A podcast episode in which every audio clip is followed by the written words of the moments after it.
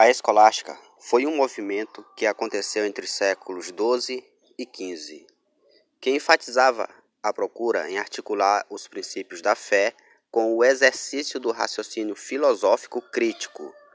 Isso teve início nos mosteiros cristãos, com Santo Anselmo da Cantuária, e sua principal obra foi o Argumento Ontológico.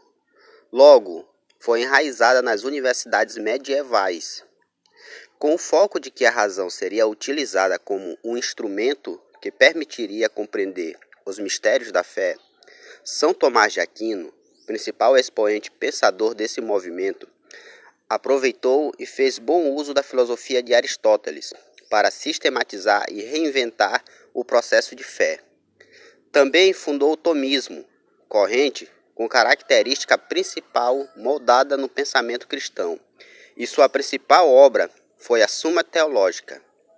Vale destacar a valorização do método de pensamento crítico e os trabalhos feitos nas universidades europeias fundadas pela Igreja e que lá buscavam racionalizar a fé, assim então podendo provar a existência de Deus e os dogmas da Igreja, pela síntese entre filosofia e teologia.